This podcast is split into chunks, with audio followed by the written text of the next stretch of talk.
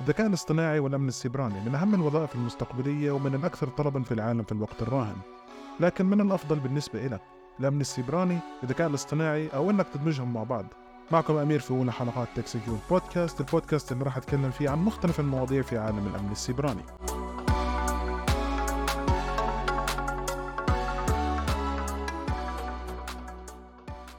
كيف تختار بين الذكاء الاصطناعي أو الأمن السيبراني؟ طبعا اللي حابب أنوه له بداية هذا البودكاست إنه الأمر لا يتعلق بإنه إحنا نقلل أو نفضل تخصص على الآخر. المجالين مجالين جدا مطلوبين ومن أكثر المجالات طلبا في العالم في سنة ألفين وأربعة وعشرين، لكن شو هو المسار الوظيفي المناسب بالنسبة لك؟ طبعا بيعتمد اختيار المجال الوظيفي أو المسار الوظيفي بشكل رئيسي عليك أنت كشخص، وفي عدة عوامل إحنا ممكن نتناولها ونتكلم عنها لما الأمر يتعلق في اختيار المجال المناسب. على سبيل المثال الطلب في السوق، شو هي الآفاق الطويلة المدى وقصيرة المدى؟ كيف ممكن يكون هذا التخصص بعد سنة تنتين ثلاثة أو أكثر؟ شو المهارات المطلوبة وشو المهارات اللي أنت بتحتاجها عشان أنت تبدأ بمجال من هاي المجالات؟ واحدة من العوامل الأخرى اللي هي حاجز الدخول أو صعوبة الدخول لواحد من هاي المجالات، هل هو صعب؟ هل هو سهل؟ شو الأمور اللي بتترتب عليك أنت كشخص عشان تبدأ بمجال الذكاء الاصطناعي أو الأمن السيبراني؟ وبالنهاية الرواتب، أي تخصص من هاي التخصصات بيدفع لك أكتر، أي تخصص في رواتب أعلى. تمام، خلينا هلأ نتكلم عن كل هاي الأمور بشكل مبسط. مبدئيا الذكاء الاصطناعي زي ما شفنا إحنا بآخر سنين بالذات من سنة ألفين وعشرين أو واحد وعشرين لما انطلقت ثورة تشات جي بي تي، السوق انقلب رأسا على عقب، الناس صارت تتعرف أكتر على الذكاء الاصطناعي، تستعمل الذكاء الاصطناعي، ظهرت كتير برامج بتعتمد على الذكاء الاصطناعي. طبعا من أهمها زي ما حكيت تشات جي بي تي، في برامج أخرى زي مثلا الجورني، هذا الموجود على الديسكورد، أو الميد جورني اللي بيعمل لك توليد أو جينيريت للصور. أنت بتقدر تكتب نمط معين من التكست بتعطيه وبيعطيك صورة حسب ما أنت بتطلب منه. في كتير كمان مواقع تقدر تتكلم بصوت الذكاء الاصطناعي، أنت كل اللي عليك تعمله إنه تعطي هذا التكست للبرنامج وهو بيحكي بصوت معين أنت بتختاره سواء ذكر أو أنثى. والتقديرات بتقول إنه أكثر من ثمانين بالمية من الشركات راح تستخدم الذكاء الاصطناعي بشكل أو بآخر بحلول سنة ألفين وستة وعشرين. ببساطة الذكاء الاصطناعي هو المستقبل، معظم الشركات راح تستمر بالتطور وتطلب موظفين بيعرفوا بالذكاء الاصطناعي، لأنه حاليا زي ما احنا شايفين الشركات معظمها بتتطور بشكل جدا سريع، بتستعمل تقنيات الذكاء الاصطناعي سواء بصناعة المحتوى، بالماركتينج، بالاي تي، بالسايبر سيكيورتي ولا آخره من هاي المجالات. يعني على سبيل المثال كل اللي عليك تسويه إنه أنت تدخل اليوم على لينكدإن، تكتب أي بحث عن أي وظيفة أو خلينا نقول الوظائف المتعلقة بالاي تي، كتير من هاي المواظيف بشكل أو بآخر بتطرقوا للذكاء الاصطناعي. فمن المتوقع إنه بالسنين القادمة الذكاء الاصطناعي يكون له دور كتير كبير في مجال التكنولوجيا ومجالات أخرى في حياتنا العملية. طيب شو المهارات المطلوبة عشان إحنا نقدر ندخل بمجال الذكاء الاصطناعي؟ مبدئيا البرمجة وعلوم البيانات ضرورية جدا للحصول على مهنة ناجحة في هذا المجال.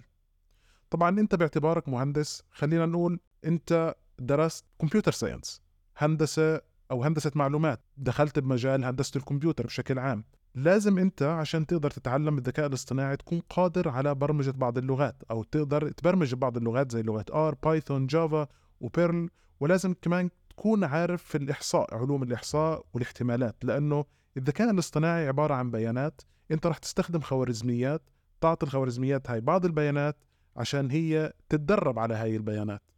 فالذكاء الاصطناعي بيعتمد بشكل رئيسي على إنه أنت تكون فاهم البيانات، تكون فاهم لغات برمجة معينة، وتكون عندك قوة أو فهم جيد للاحتمالات والإحصاء بشكل عام. طب شو مدى صعوبة دخول مجال الذكاء الاصطناعي؟ طبعا يعني استنادا للإشي اللي حكيته هلأ واللي هي المهارات والتعليم اللي لازم يكون عندك، فالموضوع مش سهل، الموضوع بتطلب منك جهد وعمل وممارسة، تحليل وإلى آخره، وبياخد وقت كمان إنك تفهم هاي الأمور كلها. إذا أنت أوريدي بتعرف بعض لغات البرمجة وبتعرف تبرمج وبتعرف إحصاء بشكل مقبول، راح تلاقي الذكاء الاصطناعي مش بالصعوبة اللي أنت متخيلها، لكن حيتطلب بعض الوقت عشان أنت تقدر تتكيف بطريقة تفكير الذكاء الاصطناعي أو طريقة بناء الخوارزميات وعمل الخوارزميات المتعلقة في الذكاء الاصطناعي. طب قبل ما ننتقل للأمن السيبراني، شو بالنسبة للرواتب؟ عادة الرواتب الكمبيوتر ساينس بشكل عام رواتب مرتفعة يعني نوعا ما، بسبب أنه الكمبيوتر ساينس هو واحد من أكبر التخصصات الموجودة بالعالم حاليا، ومبدئيا بما أن الذكاء الاصطناعي يعتبر ثورة، ومعظم الشركات راح تصير تستعمل الذكاء الاصطناعي في منتجاتها، في طريقة إدارة العمل الخاص فيها، بالبرامج اللي هي راح تكون تستخدمها عشان تدير الشغل. فالذكاء الاصطناعي أو مهارات الذكاء الاصطناعي راح تكون مهارات جدا مطلوبة ورواتبها جدا عالية. طبعا الرواتب تتراوح وبتتغير حسب مهارتك أنت في استخدام تقنيات الذكاء الاصطناعي، وهون إحنا ما بنتكلم عن الذكاء الاصطناعي أو استخدام الذكاء الاصطناعي كأداة اللي هي مثلا أنت تدخل على تشات جي بي تي وتتعامل معاه والأخير، لأ، أنه أنت تكون مطور في هذا المجال، تكون مطور لخوارزميات الذكاء الاصطناعي، تكون عارف كيف أنت تستعمل خوارزميات الذكاء الاصطناعي عشان تحل مشاكل للوظيفة أو للشركة اللي أنت بتشتغل فيها، أو حتى الشركة اللي أنت ممكن تكون مالكها. لكن بطبيعة الحال مجالات الذكاء الاصطناعي أو وظائف الذكاء الاصطناعي راح تكون رواتبها جدا عالية. طيب خلينا هلأ ننتقل للأمن السيبراني. كيف الطلب في السوق؟ طبعا الأمن السيبراني منتشر بشكل جدا مهول، بالذات بالعقد الأخير، أو خلينا نقول من سنة ألفين وعشرة لهاي السنة. الأمن السيبراني في تطور مذهل. أي وظيفة في العالم، أي شركة بالعالم، أي مجال بالعالم بتطلب إنه يكون في شخص محترف وفاهم في الأمن السيبراني، وهذا بسبب إنه الشركات معظمها حاليا بتهدف إنها تحمي بياناتها، لأنه أي نوع من أنواع الثغرات الأمنية، أي نوع من أنواع تسريب البيانات أو تهكير أو اختراق أنظمة الشركة حيعود على الشركة بخسائر مهولة جدا. إنه يتم اختراقها وتخسر بياناتها وتضطر تدفع فلوس راح يكلفها أكتر بكتير من إنه توظف أشخاص متخصصين في هذا المجال، لأنه دائما مع تطور التكنولوجيا بتزيد الثغرات. يعني حاليا إحنا تكلمنا عن الذكاء الاصطناعي وإنه واحد من أكبر المجالات القادمة في سنة ألفين وأربعة وعشرين والسنوات القادمة. هذا الشيء بيعني إنه المخترقين بنفس الوقت راح يستخدموا الذكاء الاصطناعي عشان يصمموا أدوات تقدر تخترق بسهولة أكبر، تقدر تخترق هاي الشركات. فإذا الشركات ما وظفت أشخاص بتفهم في الذكاء الاصطناعي أو خلينا نقول بالأمن السيبراني، ما حتقدر هي توقف هاي الهجمات. والشركات اللي بتقدم حلول وبرامج مبنية على الذكاء الاصطناعي أو بتستخدم الذكاء الاصطناعي لو ما طورت من نفسها حتفشل هاي الشركات. فدائما رح يكون في طلب مستمر على الأشخاص اللي متخصصين في هذا المجال. طيب شو بالنسبة للمهارات المطلوبة في مجال الأمن السيبراني عشان أنت تقدر تحصل وظيفة كويسة؟ طبعا الأمن السيبراني مجال جدا واسع، جدا مهول، في كثير من التخصصات موجودة في هذا المجال. كل شركة عندها نظام مختلف عن الشركة الأخرى، كل شركة في عندها عدة طبقات من الأنظمة وأنظمة مختلفة، وكل نظام في نوع من أنواع الأشخاص اللي أو تخصص من التخصصات اللي موجودة في الأمن السيبراني. على سبيل المثال كل شركة بتحتاج محلل أمني، سواء كان إن هاوس المحلل الأمني أو مستشار أو استشاري ممكن تستأجره من شركة أخرى عشان يكون المحلل اللي مختص في تحليل البيانات وتحليل أو تحليل الهجمات الإلكترونية. في على سبيل المثال governance and compliance، في penetration testing، في network security، في forensic analysis، وإلى آخره من هاي المهارات. فكل هاي المهارات كلها حاليا مطلوبة. أنت ممكن تشتغل بالأمن السيبراني، ممكن تشتغل يعني زي ما حكيت كمخترق، كمحلل، كشخص، مش شرط تكون تقني، ممكن تشتغل بالقوانين. فالمجال جدا واسع. ممكن الشركة نفسها يكون عندها فريق كامل، خلينا نقول عشرة ل خمستاشر شخص ل عشرين شخص بيشتغلوا في الأمن السيبراني، كل شخص عنده شغلة معينة.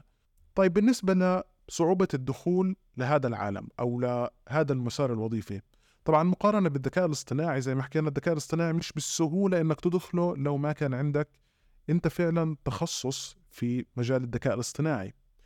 بالأمن السيبراني الموضوع شوي أسهل، لأنه الأمن السيبراني أنت لو كنت فاهم بالآي تي أسهل بكتير أنه أنت تدخل لهذا المجال، لأنه ما حيتطلب منك تفهم أو مو شرط أنه تكون أنت عارف برمجة وإحصاء احتمالات ولا آخره من هاي الشغلات اللي بيرتكز بشكل رئيسي عليها الذكاء الاصطناعي. فأنت ممكن تكون بكل بساطة بتشتغل بالهلب ديسك، أو ممكن أنت تكون تشتغل زي ما حكيت تقدر تشتغل شغل مو تقني، لكن أنت لازم تكون فاهم بالقوانين ولازم تكون فاهم بشغلات معينة. لكن بنفس الوقت في ضغط كبير حاليا على سوق الأمن السيبراني، فأنت ما بكفي تكون فقط عارف المعلومات العامة عشان أنت تقدر تشتغل بهذا المجال. لازم تركز بمجال معين في الأمن السيبراني، تصير جدا محترف فيه، جدا قوي فيه، تشتغل على نفسك كويس، تأخذ دورات، تأخذ شهادات، ما فقط تركن على شهادة الجامعة لو عندك شهادة جامعة، لكن لازم تبني عليها، تأخذ certifications على سبيل المثال شهادات من كومبتيا أو سيسكو. هاي كل هالشهادات لازم أنت دائما تضلك تاخدها أو تطور من نفسك عشان أنت تقدر تختلف عن الأشخاص الآخرين لما أنت تروح تقدم شغل، لأنه أي وظيفة ممكن مية ميتين ثلاثمية شخص يقدموا هاي الوظيفة، لازم أنت تسأل نفسك شو اللي ممكن يميزني عن هدول الأشخاص. طيب في النهاية شو بالنسبة للرواتب؟ رواتب الأمن السيبراني ممكن تتراوح ما بين منخفضة إلى عالية جدا، يعني الأمر بشكل رئيسي بيعتمد على الخبرة اللي أنت موجودة عندك، على التعليم اللي عندك، هل هو بكالوريوس، دبلوم، ماجستير، هل أنت ما عندك أصلا شهادة، هل أنت عندك مجرد خبرة أو دورات. فمن الصعب جدا الجزم إنه مثلا راتبك راح يكون مئة ألف دولار أو راح يكون مثلا خمسين ألف دولار، هذا الشيء بتراوح حسب الخبرة اللي عندك. لكن بشكل عام الأمن السيبراني رواتبه جدا عالية بسبب إنه أنت فعليا لازم تكون فاهم آي تي، أو فاهم كيف أنظمة الآي تي بتشتغل بشكل عام، أو فاهم كيف أنت ممكن الانفورميشن سيكيورتي أو اللي هو أمن المعلومات بيشتغل بشكل عام عشان أنت تقدر تشتغل في هذا المجال. فبكل الأحوال أنت سواء حبيت تدخل في الأمن السيبراني أو الذكاء الاصطناعي لازم يكون عندك خلفية، سواء كانت برمجية، سواء كانت بآي تي بشكل عام، شبكات ولا آخره، عشان أنت تقدر تمشي بهاي المجالات. وهلأ بعد ما حكينا عن الذكاء الاصطناعي والأمن السيبراني والمجالات اللي أنت ممكن تدخلها أو كيف تطلب عليها بسنة ألفين وأربعة وعشرين وما بعد ألفين وأربعة وعشرين، بتمنى أنه صار عندك لو فكرة بسيطة عشان أنت تقدر تقرر مسارك الوظيفي. بطبيعة الحال المسارين الوظيفيين مسارين جدا مهمين، ممكن يندمجوا مع بعض، لأن الذكاء الاصطناعي والأمن السيبراني يعني ممكن بكل بساطة أنت تدمجهم مع بعض بكارير معين، عن طريق على سبيل المثال أنه أنت تحاول تشتغل بالذكاء الاصطناعي، تطور خوارزميات وتطبقها على أنظمة زي ال آي دي إس أو ال آي بي إس عشان أنت تحسن من الدفاعات أو تحسن من أمن الشبكة أو الشركة اللي أنت بتشتغل فيها. فالدمج بين هدول التخصصين حيعطيك قوة جدا رهيبة، لكن الموضوع حيتطلب منك جهد، حيتطلب منك دراسة، حيتطلب منك ثبات، حيتطلب منك عزيمة ووقت. لكن الموضوع مو صعب، الموضوع بيعتمد فقط عليك أنت كشخص، هل أنت مهتم بمجال الآي تي بشكل عام؟ هذا السؤال اللي لازم أنت تطرحه لنفسك، هذا السؤال المهم، هل أنت مهتم بهاي التخصصات؟